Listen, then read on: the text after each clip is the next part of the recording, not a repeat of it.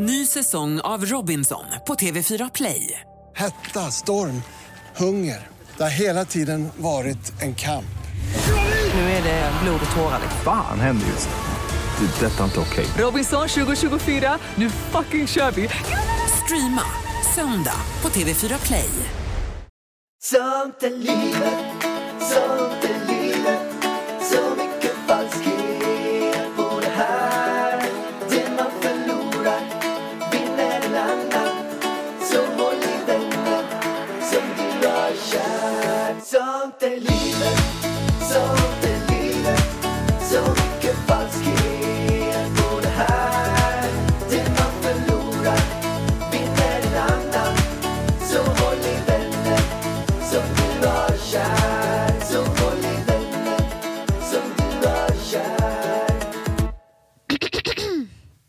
Ja, vi börjar.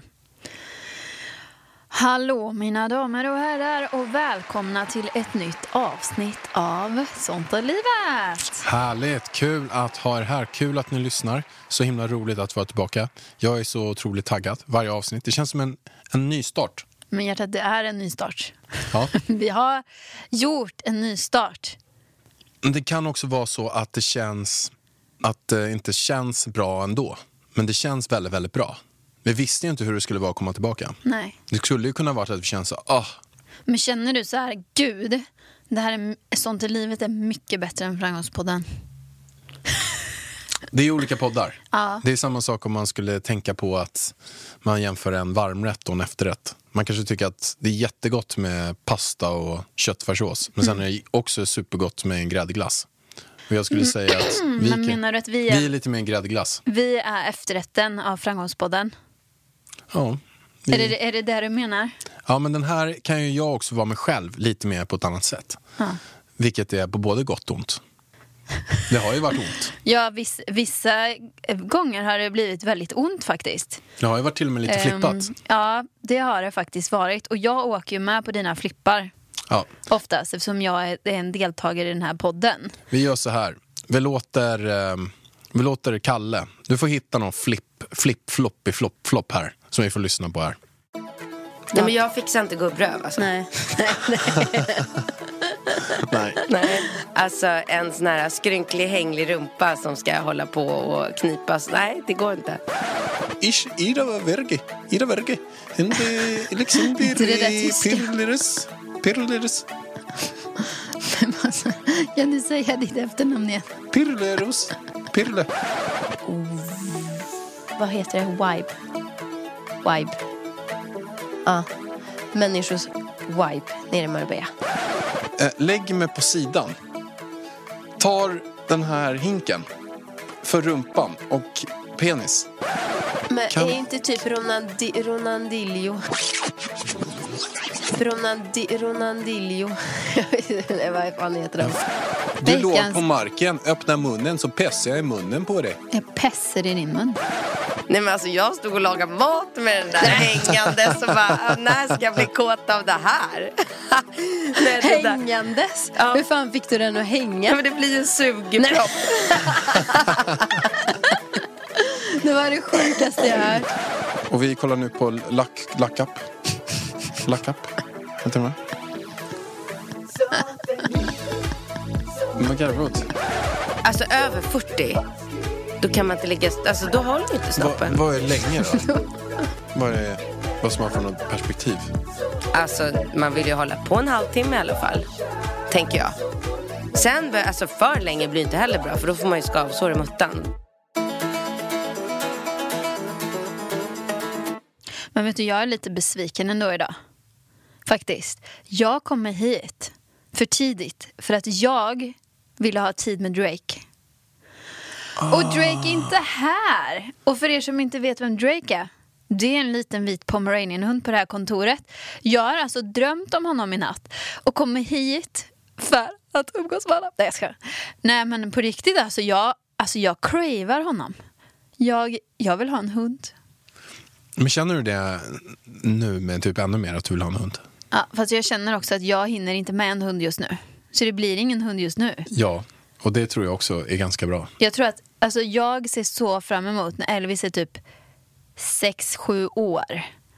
att han då kommer tjata som jag gjorde när jag var liten. Jag vill ha en hund. Du menar så som du gör fortfarande? Typ? Ja, ja, det har liksom inte gett sig. Nej, du tjatar ju fortfarande. Och jag är så glad att jag inte köpte en hund för några år sedan. För att jag, jag har varit så här, ah, gud vad skönt. Men tänk att ha en liten vovve. Ja, men det är ju också ett åtagande. Ja, men alltså jag känner lite så här, när man väl har skaffat en unge, då har man åtagandet. Då måste man ju lägga tiden på den här ungen. Och det gör ju, då kan man väl slänga in två ungar och en hund till. Okej. Typ lite så känner jag. Men hur känner du med barnfrågan då? Ja, men ska vi ta den nu igen? Ja, men jag, alltså för min egen del undrar jag, hur går vad är status just Nej, nu men på nu är Ida med barn? status att det, det blir inga barn just nu. Jag vet, eh, Pärlan har ju kommit fram till att han vill ha barn. Han vill gärna ha det nu. Men du har sagt det till mig. Ja. Ja. Eh, men jag är inte redo för ett till barn nu. Nej, det är stopp. Det är stopp, stopp, här. stopp i kontrollrummet. Stopp i kontrollrummet. Men när, eh, och varför känner du så då? Jag har inte tid Pallan. Jag känner att eh, jag vill njuta av Elvis för det första lite till. Ge han Innan du tiden. går och mår dåligt. Nej men alltså innan jag går och mår dåligt igen. Alltså första delen av graviditeten var ju ett rent jävla helvete. Man, när jag kollar tillbaks och ser folk som är gravida då är det ju så här.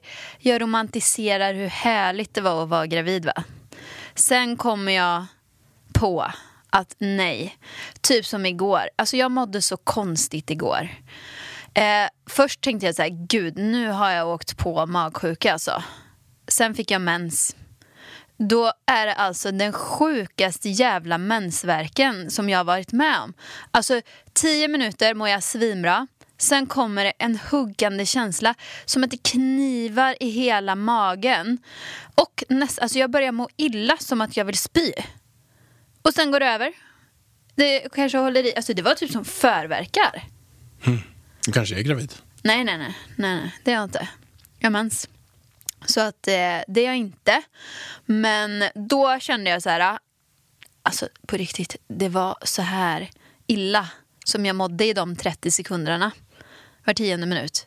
Så illa mådde jag ju för fan i sju veckor under graviditeten. Och att då föreställa sig att man också ska leka och ta hand om Elvis när man mår så pissigt. Jag vill inte det för att jag tycker att det är så himla kul med Elvis just nu. Jag skulle i sådana fall vilja att han kanske var så här tre, fyra år. Man kan prata med honom och säga så här, men mamma mår väldigt dåligt nu. Du får klappa på mamma istället.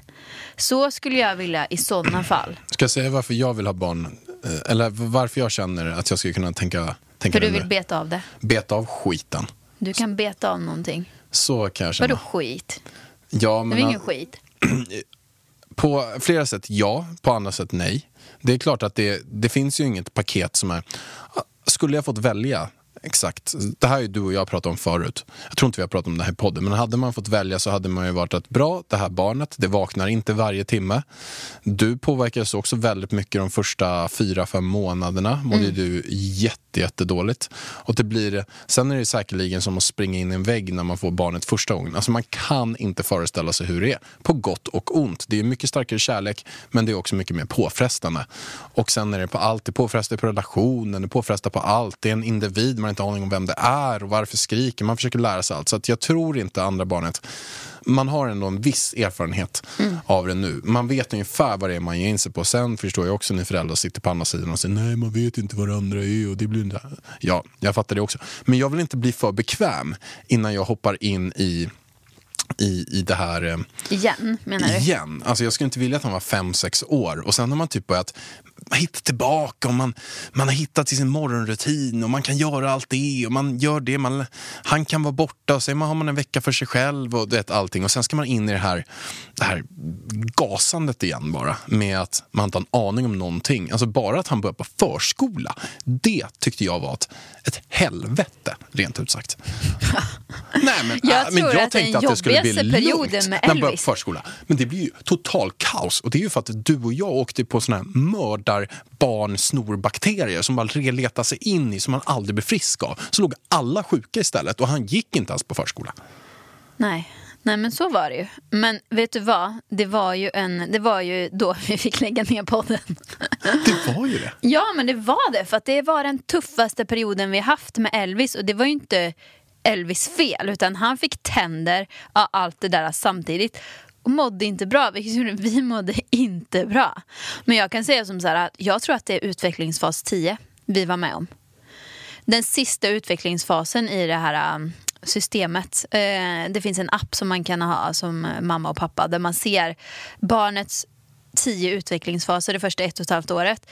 Vissa faser märkte jag bara lite grann och vissa faser, jag tror det var tre eller fyra faser var åt helvete. Och den sista tian den var, ja, den var värst. Det var riktig final. Men det var som att när han kom ut ur den, då var det som att alltså, en, ett nytt barn föddes. Den glada Elvis, Den glada Elvis. som är glad hela tiden. Älskar honom alltså. I Verkligen. morse kände jag bara, nej men alltså jag vill ha fyra barn till. Så mycket kärlek som han ger. Han ger så otroligt mycket kärlek.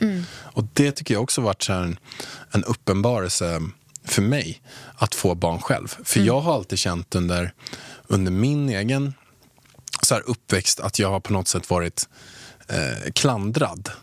Att jag har känt att det är jag som har varit problemet. Och har känt ett så dåligt samvete över det också. Att jag har varit problemet och att det är jag som har stökat. Det är jag som har av, av flera olika anledningar. Men när jag fick barn själv nu så var det så här, det var på något sätt som att någon berättade för mig att det visade sig att nej, det är inte du som har varit felet. För du har gett så otroligt mycket kärlek så du har inte skyldigheter. Du har, du har faktiskt gett otroligt mycket. Jag har fått en känsla av att jag har varit en Nej, men att jag har varit kär en, ett problem. Det har jag fått känslan på. Men när jag fick Elvis så har, jag- har jag förstått att nej, jag har inte, Det är inte du som är jag har ett problem. jag, har, jag, jag, har, jag har inte varit ett problem. Jag har till och med gett otroligt mycket. Vilket gör också att jag har inte, det är bara inte jag som har varit ett problem och jag har massa skyldigheter hela tiden. Det är aldrig ett barn som är ett problem.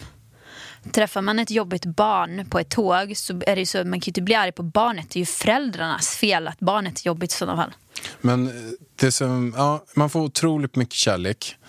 Mm, För, för min del är det, nu i efterhand så skulle det inte varit helt fel att ha haft tvillingar heller. Och bara betat av det. Sen hade det Ja, men säkert sen- varit ja. så himla tufft. Men, det, men, Alltså men jag tycker... tvillingar, det var min dröm att få tvillingar och min mormor är ju tvilling. Det vore ju kalas om jag blir gravid igen. Och det Tänk blev det så att det var tvillingar. tvillingar och man blir ju trebarnsförälder. För jag är ju så... Och Jesus. Jag vill ju inte ha ett till barn. Eh, Eller jag vill inte Du ha vill ett inte barn ha ett nummer tre. tredje barn, Ett tredje barn. Det är jag 100% säker på. Jag, jag är ju fortfarande så att skulle du verkligen säga så här, äh, jag tror att jag skiter i det här med barn. Då skulle jag säga, okej, vi skiter i det. Mm. Så skulle jag, jag, jag skulle nog inte ens känna att jag vill övertala dig. Jag skulle säga så här, okej, för jag vet så himla många eh, föräldrar faktiskt som har ett barn och de, de föräldrarna tycker jag är så jävla fräscha. Men vänta lite nu, hur många känner du med bara ett barn som liksom så här, nu har vi bestämt oss för att det bara ska vara ett barn? Ja, men jag har ett gäng som, som jag vet om. Så här jätteduktiga What? entreprenörs... Eh, jag pratar framförallt om kvinnorna. Entreprenörskvinnor som har ett barn. Och de är himla... Det känns som att de får också här, tid för sig själva på ett annat sätt än om de hade haft tre och bara totalt fastnar i det där barnracet. Så, så Jag tycker typ det är tvärtom. Att typ de här riktigt drivna entreprenörskvinnorna har typ så här fyra barn. ja, det finns ju massa sådana Alltså, också. Det känns som att det är alla har typ, det känns som att nya trenden är att ha tre barn. Varför gör det det? Det känns som att alla ska skaffa tre barn. Nej, jag har ingen aning. Nej. Nya två är tre. Och hur kom vi nu in på det här igen? Vi, vi, vi ber om ursäkt till er som inte vill lyssna på det. här. Men nu, nu går vi vidare i livet. Vi hoppar vidare. Och det vi ska prata om idag, det är ehm, att man ska välja lycka. Ja, alltså vi har ju känt oss, som vi sa i första avsnittet, vi har ju känt oss lite nere, lite vilse.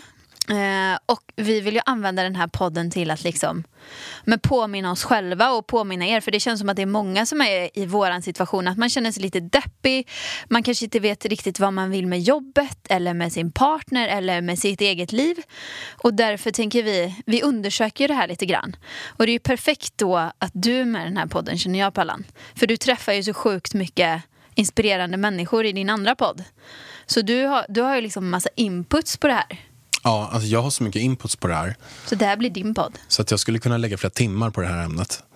Men eh, jag har fått en del nya. Vad är det senaste då? Och ett avsnitt som kom i söndags var det. Söndags var, ja, söndags var det som blivit också ett topplyssnat avsnitt. Men verkligen tycker alla borde lyssna på är Kai Pollak som är med igen. Och han är nog den främsta i Sverige på just den här frågan. Han har till och med skrivit en bok som är att välja lycka. Du vet när vi var i, eh, nej att välja glädje. Du vet när vi var i Spanien senast så sa Gabban, Mm, min moster. ja, så sa hon då, åh den där boken har verkligen förändrat mitt liv. Är det sant? Det Och missade det, jag. och det var, jag vet inte om du var där då, men hon sa det, det kanske var jag och Paula och Gabban, Paula och Idas mamma, som gick runt poolen. Och då så Mhm. pratade vi om Kai Pollak, att jag skulle spela in med honom något. Då sa hon, att välja glädje, den boken har förändrat hela mitt liv. Okej. Och, och vi, kan, vi kan ta några exempel. Jag kan ta något exempel från han, så kan vi bara prata vidare om. Men Om ska det. vi säga vad ämnet är? Så att vi förtydligar vad, vad, vad själva ämnet är. Det är hur man ska ta bort negativ energi ur, ur sitt liv.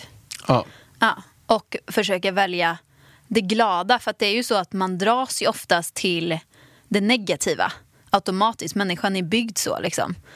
Och då, då kan det ju vara väldigt svårt att se det positiva ibland. och man hamnar, ju mer negativt man tänker tycker jag, desto längre ner där hamnar man ju. Ja, fortsätt du, nu babblar jag på här igen. nej men det, det har du helt rätt i Ida. Helt, helt rätt. Att vi är konstruerade att ta dem, också för vår, för vår egen överlevnad, att eh, se faror, se allt som kan vara farligt, se alla eh, rädslor. För att det var det som har gjort att vi inte gick och klappade lejonet. Det som har gjort att vi inte blev uppkäkad av den. Och att vi eh, är misstänksamma mot folk. Så här. Tyvärr så är hjärnan konstruerad vilket gör att den tänker övervägande en del negativa tankar än positiva. Skulle vi bara tänka positiva och glada och klappa det lejonet då hade vi blivit uppkäkade hela tiden.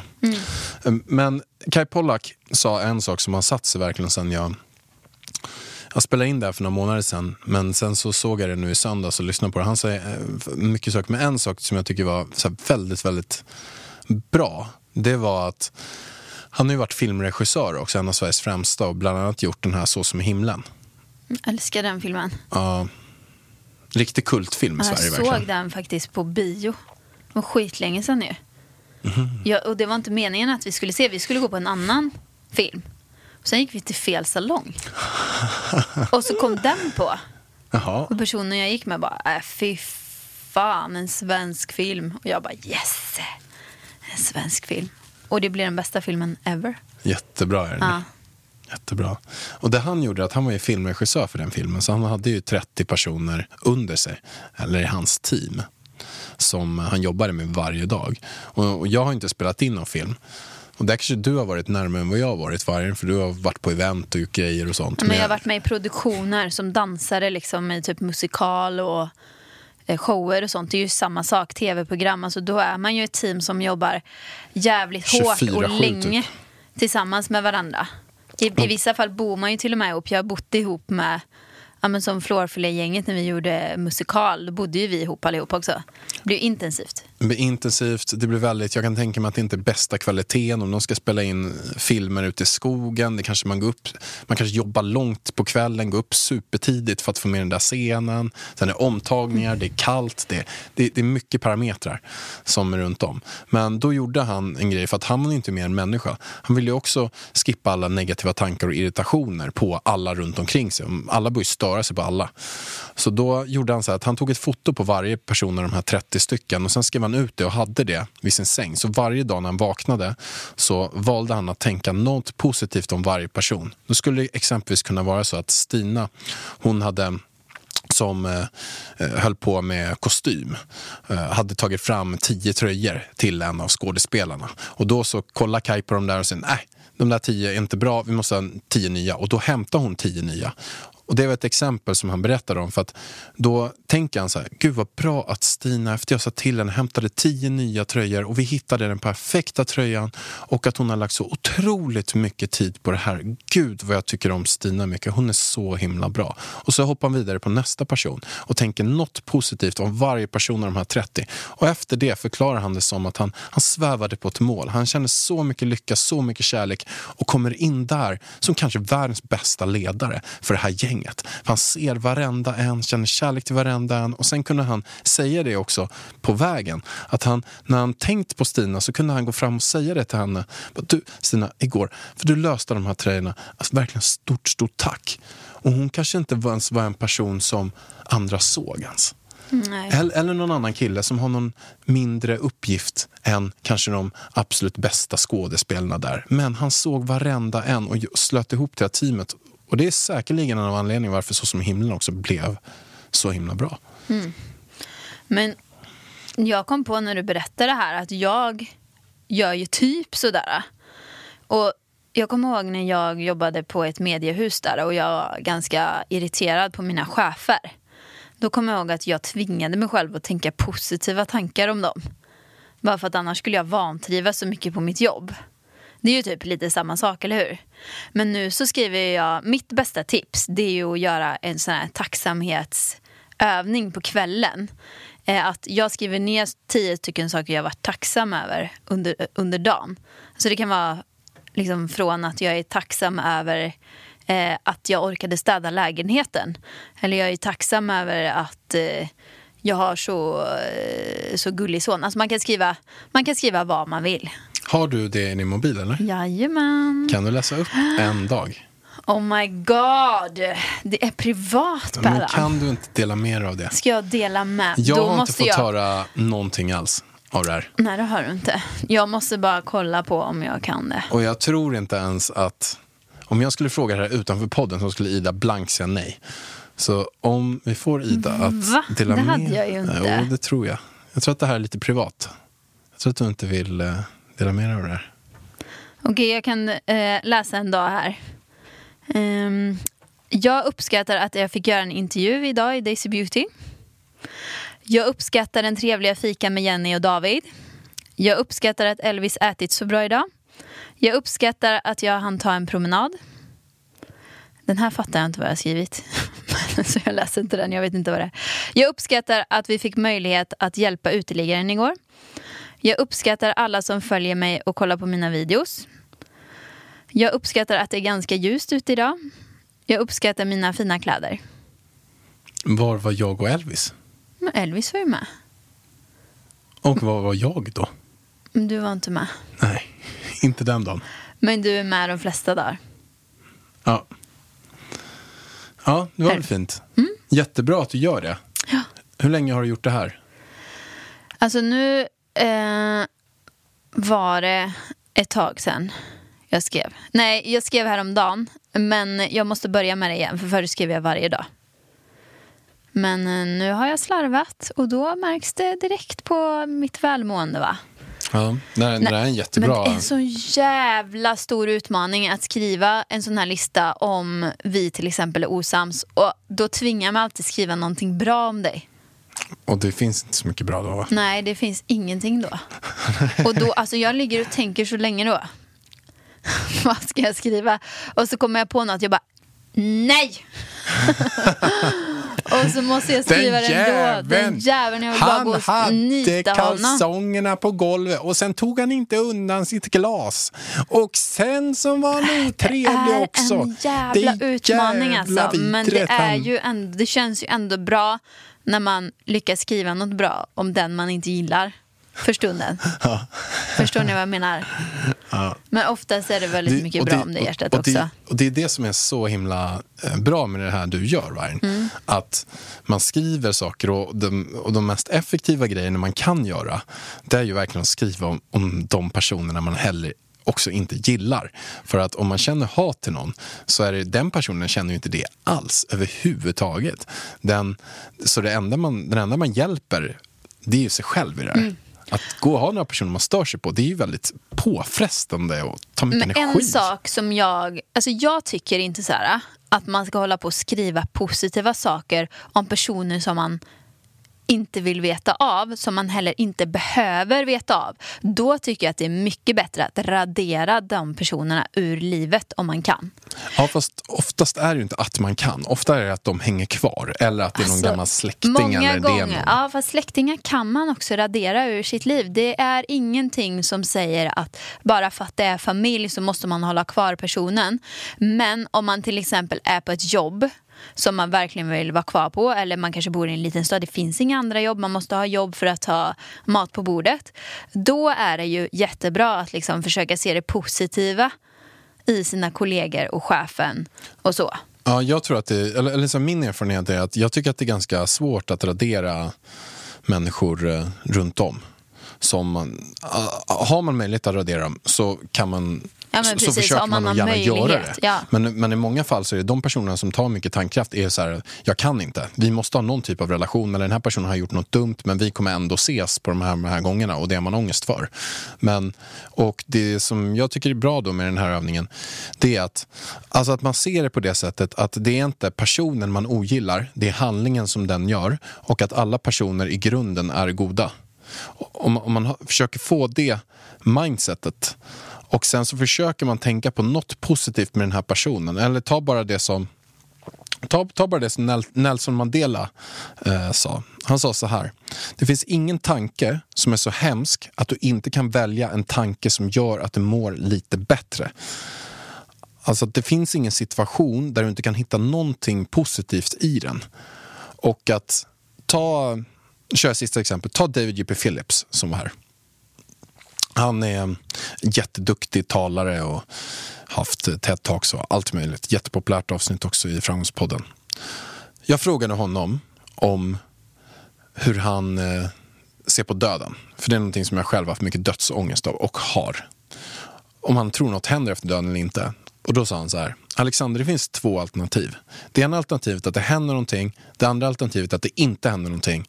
Välj det alternativet som gör att du mår bäst. Jag är helt övertygad om att jag mår mycket bättre av att välja att det händer något efter döden och jag kommer gå vidare. För att ingen av de här alternativen kan man heller bevisa. Så välj den sanningen som gör att du mår bäst. Precis. Och det är så himla rätt. Mm. Ingen kan ju bevisa att det händer något eller inte händer något. Så varför ska man välja det alternativ man mår Det lär sämst du av? se när du dör hjärtat.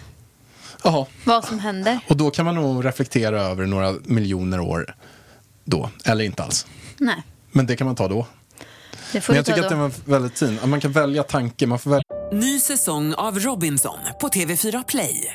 Hetta, storm, hunger. Det har hela tiden varit en kamp.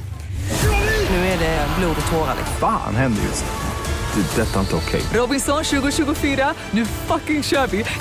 Streama söndag på TV4 Play saker på allt. Ja, men jag känner fortfarande att vi inte var klara med. Man kan visst radera folk ur sitt liv. Alltså jag har tagit bort många vänner som jag till exempel får negativ, de kanske får negativ energi av mig också. Men vissa relationer är ju bara inte bra och då tycker jag istället för att man varje kväll ska ligga och typ älta och försöka hitta någonting bra så tycker jag så här, ja, men vi, vi, vi är slut på den här relationen nu liksom. Och sen så absolut man kan ju önska personen all lycka och sådär. Eh, om man, eh, ja så. Men jag tycker inte att man behöver Jo, men det tycker jag också. Alltså, Ja. Man kan radera, men det är så många... Om jag kollar på alla människor som jag själv har mått dåligt över, Mm. då är det personer jag inte kan radera. Men va? Vilka kan du inte radera? Nej, men ta, ta den här killen Petter. Varför kan Hans- du inte radera honom? Nej, men för att vi har haft en rättegång. Ja, men Jo, den men- är ju över. Ja, men det har tagit tre, fyra år. Ja, det är men nu kan så du väl radera honom? Ja, men nu känner jag ingenting längre. Alls. Men det, det är någonting som jag har mått dåligt över. Men, jag, men jag kan inte säga efter, när jag hörde att han försökte eh, blåsa mig på hela framgångspodden och sno exakt allting och pressa mig på flera miljoner kronor han och hans pappa gjorde. Nej, men det är klart att jag inte kan, jag kan inte skippa det just då för jag vet ju att jag måste hantera den här situationen. Och sen så tog den tre, fyra år att hantera. Och de två första åren, ja, men då mådde jag dåligt. Men sen så kom jag in i det här mindsetet vilket gör att nu känner jag inte alls. Nu tycker jag mest synd om honom. Nu tycker jag verkligen genuint synd om honom och hela den situationen han har satt sig själv i. Vilket är jätteproblematiskt för honom och kommer säkert påverka hela hans liv nu. Och det är att han blir tvungen att ta min rättegångskostnad på hur mycket pengar som helst. Eh, som är jätte, jätte tufft för en att repa sig ur. Mm. Men att ta killen som snodde mina mobiltelefoner. Ja, men han har du väl kunnat radera? Ja, det har jag gjort. Men Ja. under tiden, under den tiden under så kände tiden, jag... men det här är nu ju pratar jag ganska- om några år. Men nu pratar jag ändå när man är i en situation. Det tog kanske med tre år att komma över den situationen. Ah, ja. Att det är någon som snodde grejer mig för 300 000. Mm. Och sen finns det ju jättemånga andra eh, personer. Nu, är det inte, nu har jag faktiskt inte... Ja, men det är ju en familjerelation som är, som är väldigt stökig och är fortfarande stökig. Och sen är det... Ja, det är väl, men nu är det väldigt lugnt. Nu, nu tycker jag det känns väldigt bra.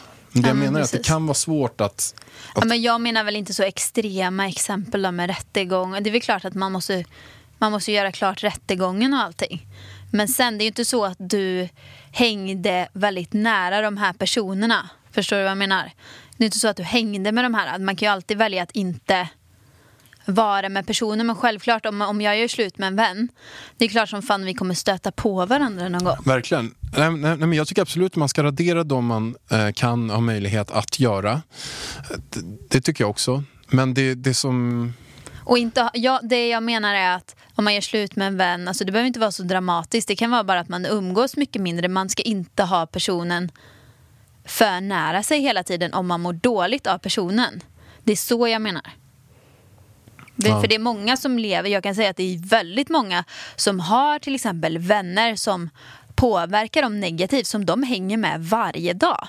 Och typ om man går i skolan blir det ju sjukt svårt eh, när det är klasskamrater och sånt. Det går ju inte bara, det är ju en sån situation, det går inte att bara radera personen. Det blir jättesvårt. Men har man möjlighet när man blir vuxen så går det ju enklare liksom. Ja.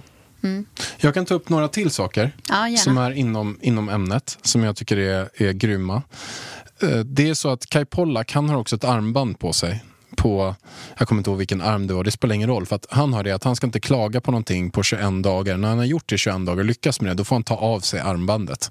Varje gång han klagar, då byter han hand på armbandet. Då sätter han det på andra armen, och sen klagar han igen och sätter han på andra. Och då måste han börja om också.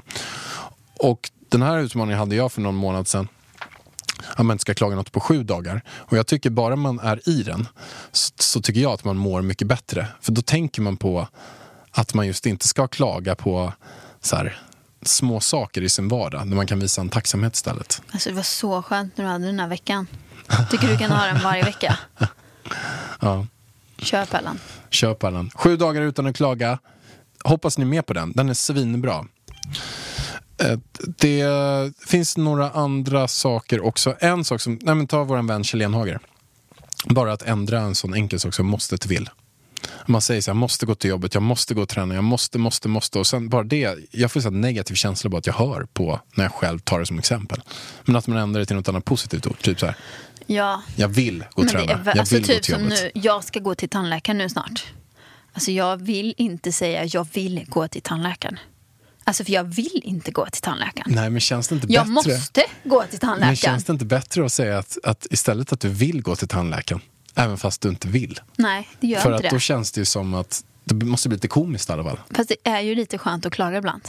Jag tycker det. Och det är inte, alltså det är ju, för, för jag, jag känner att jag ljuger då. Jag vill gå till tandläkaren, jag vill inte gå till någon tandläkare. Slösa tid på det. Ha? När det är Jo, så fast- fint väder Men ute. du kan också välja, ta Nelson Mandela-citatet här. Det finns alltid någonting positivt i allting. Tänk ändå på den här tandläkaren som eh, är där för din skull, ska hjälpa dig att få Ja, en men bättre snälla, tandhygien. tandläkaren är där för att tjäna pengar. tandläkaren är inte där för min skull. Den brinner säkert Nej, för det dess tror jag yrke. inte. Det tror jag. Nej. Så du tror personen hade stått där om inte den hade fått betalt?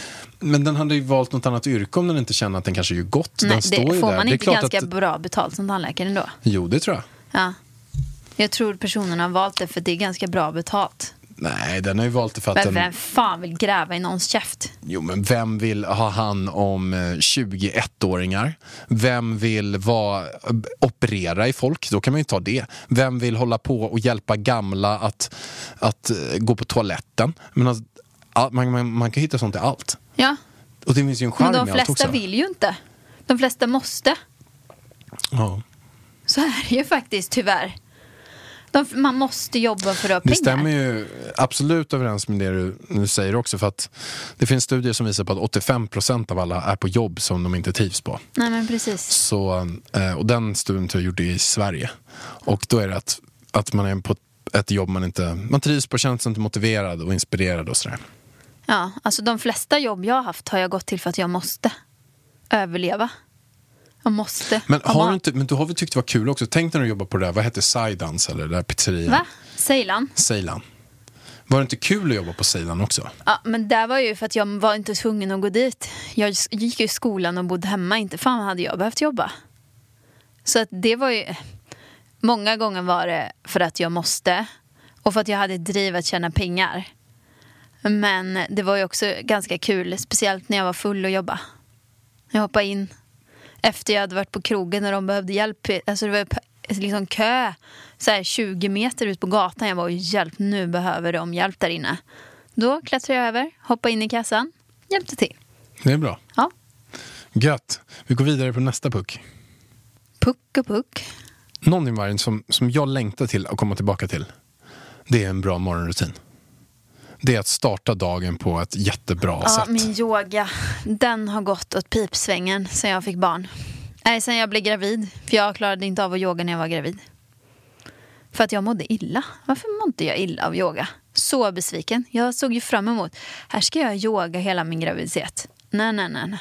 Det var som att det var ett litet frö med illamående och när jag yogade så spred sig det här fröet med illamående över hela kroppen. Ja, så var det. Det är någonting jag i alla fall ser fram emot. För att de bästa dagarna, det är när jag får eh, ha en riktigt bra start. Gå upp relativt tidigt, jag längtar till att jag kan träna på morgonen. Alltså vara på gymmet eller på boxning eller vad det nu är jag ska göra. Sju på morgonen och köra ett hårt jäkla pass. Vara klar vid åtta. Och sen bara hela dagen framför sig. Och känna sig lite så här småtrött i kroppen. Att man har, bara, man har pumpat ut sig själv så hårt. Att vad som än händer så är man lite så obrydd. Man blir så här, ja, man, är, man går runt som om man skulle bara gå runt på någon sån här Alltså, vi har lugnande så drog. Typ. olika känslor om, det här med morgonträning. Alltså. Jag det är så längtar efter jag kan börja köra morgonträning. Vet du vad, Alltså, det finns inget efter värre för mig än att gå och träna direkt på morgonen. Alltså det är en mardröm. Yoga hemma, det ser jag fram emot. En 20 minuters yogastund. Det skulle vara trevligt, lugnt och skönt. Men att de gångerna jag har kört morgon... Du vet, jag blir bjuden på så mycket events. Du vet, morgonträningsevents.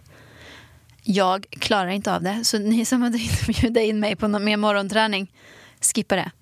Ta i sådana fall träningen klockan 10.00 när jag har fått käka frukost. Och jag kan säga att alla känner så. Det är ingen som vill träna klockan 7-8 på Men morgonen. vadå alla säger så? Jag har ju precis sagt att Ja, jag men känner alla så. mina vänner. Bjud in Pärlan, vet jag. Bjud på morgonträningsevent. Jag älskar det. Nej, men alltså, om jag kör hårt på morgonen, jag är ju för fan död resten av dagen. Ja, men man är, man är lite som manjana. Nej, men alltså, man det, blir ju inget, mode. det går ju inte att jobba. Så känner jag. Jag har inget i min hjärna efter det. Jag kan inte leverera någonting. Du känner dig lite drogad liksom, eller? Ja, jag känner mig lite som man skulle rökt marijuana typ. Man, man känner sig väldigt lugn och harmonisk. Nu får jag säga så här, jag har aldrig rökt marijuana. Nej, men jag när jag ser på filmer så kan jag tänka mig att det är så. Man känner Ja. sig lite manjana och, Okej. och så. Men om du ska ha en intervju då, när du har tränat så, och är lite hög. Kan du leverera på den då, menar du? Ja, men det tror jag. Ja. Det tror jag. Ja. Eller det, det kan jag. Ja, men det låter ju väldigt härligt. Jag är, Nej, lite, jag vet är- du, jag är lite avundsjuk. människor. Ja, men jag är människor. avundsjuk här borta. Jag har ju, om jag får välja min exakta perfekta rutin, då skulle det vara att jag går upp 4.30 varje morgon. Jesus. Varför då? 4.30 varje morgon. Jag börjar med att meditera 10-15 minuter. Nej, jag börjar med att köra andningsövning. Wim Hofs andningsövning. Den gjorde jag i morse. Gjorde du? Wow. Där du. Fan, det gjorde inte jag. Jag har ju tappat den rutinen. Du tappat. Måste komma in. Känns det bra efter? Ja. Jag körde på hans app. Jag laddade ner den appen. Aha. För du och Elvis tog ju sovmorgon i morse. Jag visste vad jag skulle göra. Så såg jag den appen. Jag bara, ja, men jag testar den här. Det var första gången jag testade. Aha. Men bra eller? Ja, Mm. men bra. Vet du hur länge jag kunde hålla andan? Nej. Gissa. Hur länge håller du andan? Jag håller andan när jag... Mitt rekord är fyra och tio kanske. Shit alltså. Där någonstans. Men då har jag ju, jag klarar absolut inte det nu. Men det var när jag gjorde Wim Hofs andningsövning i, i höstas. Så har gjort det kanske två månader. Och sen så pressar jag mig själv till det. Och testar. Men jag skulle gissa på, jag, jag tycker att klarar man en minut så har man klarat väldigt bra. Alltså jag kommer ihåg när jag gjorde för, nå- alltså typ kanske ett halvår sedan. Jag bara, jag klarar inte ens en minut. Idag, alltså jag klarade tre minuter. jävlar. Tre minuter? Tre minuter! Skämtar du med mig? Nej. Jag skämtar inte. Du kan se i min app. Första gången var det typ Skämtar du med mig, 2.30. Och sen blir det 2.30? 2.40 och sen blir det 3. Men det klarar inte jag ens nu. Det klarar jag aldrig nu. På riktigt? Ja, på riktigt. Jag trodde att du skulle säga 1,10, 1,20. Nej, men det och då jag tycker jag med. det är bra. Det trodde väl jag också. Inte visste jag att jag kunde det där. Det är jättebra. Jag skulle aldrig klara det nu. Alltså jag skulle inte ens klara... Jag skulle ha, jätte... ja, jag skulle ha problem med två Men jag minuter. vet andra gånger när man har haft så här, åh vi ska ha en tävling om vem som håller andan längst. Alltså jag klarar typ 40 sekunder max. Och sen håller jag på att avlida liksom. Så jag blev lite chockad. Världsrekordet i att hålla andan ligger på 24 minuter och 3 sekunder. Men en normal tid att hålla andan på är cirka 40 sekunder. Och kan du hålla andan i mellan 40 till 60 sekunder är det ett tecken på en bra hälsa. Men då måste du känt en väldigt häftig kick efteråt i kroppen. Mm, känner när du mig ganska Du måste lugn. känt så lugn och så bara, ah, Det blir som trans liksom. Ja. Det där är ju, Wim säger ju att eh, det där är ju verkligen som att man får i sig supermycket droger när man gör den här övningen. Mm. Man får i sig, det blir som att man får in, jag tror att det är Ja, jag känner mig inte drogad. Nej, men man, man får ett, ett lugn i hela kroppen. Jag tror att serotoninhalten går upp, oxytocin. Men jag gjorde fyra varv. Mm. Och det du gjorde då, du får rätta mig om jag har fel nu, men då gjorde du 30 djupa andetag, 25 eller 30. Alltså jag vet inte hur många det var för jag följde ju appen. men då är det typ så här, Ja men 25 typ 30-40 ju andetag. 30-40 djup andetag. Och sen eh, hå- håller man andan så länge man kan. Och sen ska man ta ett djupt andetag i 15 sekunder. Och sen börjar man om. Fan vad imponerad jag blev att du gjorde det här. hade jag ingen aning. Du, du säger Men inte ens nu något till känner mig. jag att nu är det så många som är sugen på den här appen. Och jag känner ju direkt så här att Wim Hof borde ge mig en kickback. Ja. Eh, appen heter eh, VHM. Vim, alltså W Hof Method. Ja. Wim Hofs metod. Och Method, hur stavar man det? M-E-T-H-O-D. Vi, gör så vi länkar också appen i poddbeskrivningen. Men den är gratis, den där eh, guided breathing. Eh, men sen så kände jag ju direkt när jag var här inne att han har en massa kurser som kostar pengar. Då jag blev ju direkt sugen på att ta de här kurserna. Så jag tror han tjänar ganska bra på den här appen. Det tror jag. Ja, Han bra tog ju, grej. Vi var nere och träffade honom. Han har ju ett avsnitt i Framgångspodden också. Det kommer i januari tror jag. Men Ja, var den ju- har inte kommit ut än. Jo, jo. Ja, den har kommit. Ja, okej, Ja. i januari. Mm, Ja. Hörde fel. Och, eh, men jag frågade ju honom också om, om vi kunde köra någon så halvdagskurs med honom när vi var där nere. Mm. Och då sa han, ja, eller hans assistent sa så här, ja, jo, det funkar, men det kostar ju 25 000 dollar. Härligt. Så jag sa det här det är nog lite över vår budget. För jag tänkte att när jag och mina typ tre kollegor åker ner så kanske vi kan köra fyra timmar träning med honom. 25 Mm. Men du 000 dollar skulle det Det är, ju det, det är ju det. Om man ska hålla på med alla hans metoder då måste man ha tid. Då måste man öka priset. Så att man inte behöver jobba så mycket. Förstår du? Det är ju smart. Smart, smart grej. Det måste ju kosta 250 000 för en, en halv dag. Så har han ju tjänat in. Då behöver inte han jobba mer. Nej. På, det senaste, på nästa halvår. Kan han ta två halvdagskurser om året. Och sen kör han sina andningsövningar och äter gör han inte heller. Nej, han kör ju... Han käkar bara en gång om dagen. Men alltså vet du, jag typ blir så 40 jävla år. irriterad på folk som håller på med fasta. Jag blir så irriterad. Det går inte. Alltså det kan inte vara för alla. Jag blir så provocerad. Man kan inte äta en gång om dagen. Jag hade dött. Jag är lite sugen att testa. Jag har inte Nej. testat det. Jag har testat. Jag Du har testat, du har inte, käkat nå- du har inte bara käkat banan ju. Nej, men fem det, dagar. det är ingen fasta. Du får ju i dig 30 000 kalorier typ på de här jävla Nej, inte 30, men du får ju i dig typ... Jag åt två... 2500 till 3000 kalorier om dagen med bananerna. Det är absolut ingen fasta. Jag har kört eh, periodisk fasta när jag tränade med en PT för många år sedan när jag jobbade på Aller. Då körde jag i tre månader körde jag periodisk fasta och jag körde inte ens en tuff.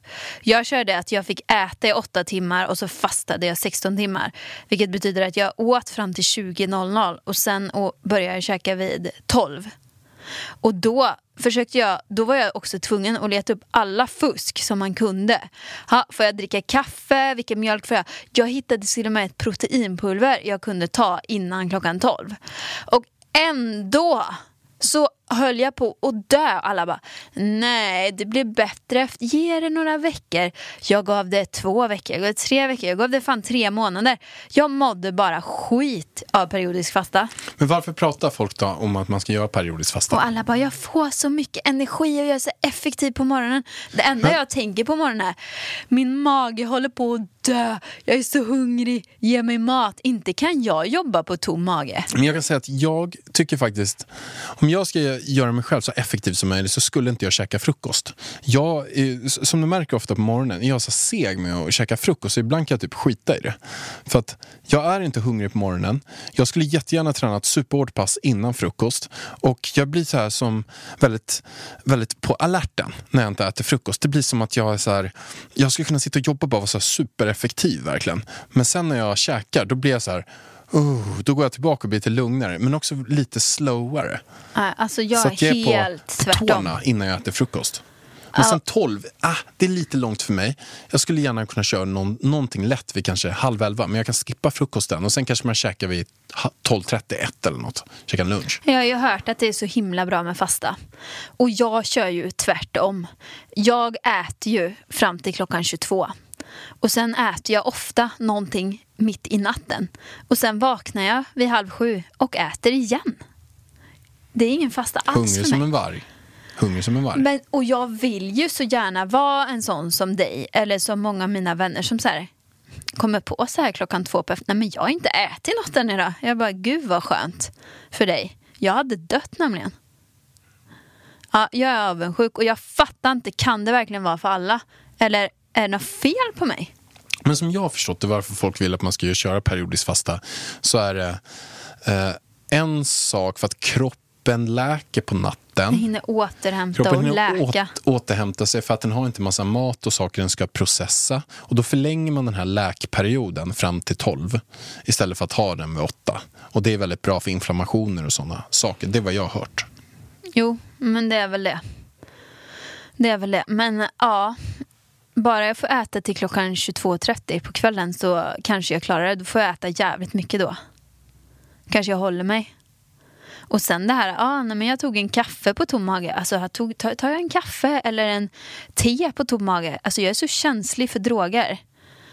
Så att bara av en liten grön te hade jag ju liksom... Alltså det hade, det hade varit som en drog så jag hade mått illa. Jag hade blivit bakis av teet. Är, är det något fel på mig? Nej, Ska alla klara av den här fastan? Nej, jag vet inte. Nej, Nej men precis. Nu, nu spårade det, Pallan. Pallan, det var ju jättekul att prata med dig idag. Känner jag. Det kom mycket bra tips. Men det, jag tycker att det var ett härligt avsnitt. Det blir så här, lite diskussion, det blev grymt. Lite funderingar. Ja. Så. Eh, Ja, och ja, men- jag, jag vill gärna höra alla era bästa tips. Verkligen. För att jag behöver mer tips som ni har. Gå in på ett familjekonto, familjen Varg. Familjen.varg. Familjen.varg på Insta. Skriv era tips och tankar kring det här. Är det någonting som ni gör i ert liv som verkligen blir så här, ah, men det här måste jag dela med mig. Så tar vi upp det i nästa avsnitt. Som är, det här är riktigt bra. Det här har verkligen blivit en life changer. Eller det här gör att jag mår 10% bättre varje dag. Eller 50% bättre varje dag. Så dela supergärna. Och det kan också vara någonting ni har slutat med som också gör det. Skriv på våran senaste post eller om ni inte vill eh, att det ska synas att ni, ni kan ju skicka DMs. Ja. För att jag behöver tips. Vi kommer säkert ha fler avsnitt om det här ämnet. Och sen också, en sak som jag kan verkligen be er om hjälp med. Två grejer. Har ni möjlighet att rösta upp på iTunes? Om ni tycker att vi är värda fem stjärnor är det supertacksamt om ni vill ge oss det. Och sen också om ni tycker så här, fan det här avsnittet blev verkligen jättebra. Det här tycker jag var jätte, jättebra, vilket det än nu är. Dela det på story. Och tagga oss. avsnitt. Ja. Ah, ja, Dela det på story och tagga oss. Så repostar vi avsnittet. det gör vi. Men vänner, dags. Nu vill jag gå till tandläkaren. Så att eh, vi ses nästa fredag. Puss och kram. Hej då! Sånt är livet, sånt är livet Så mycket falskhet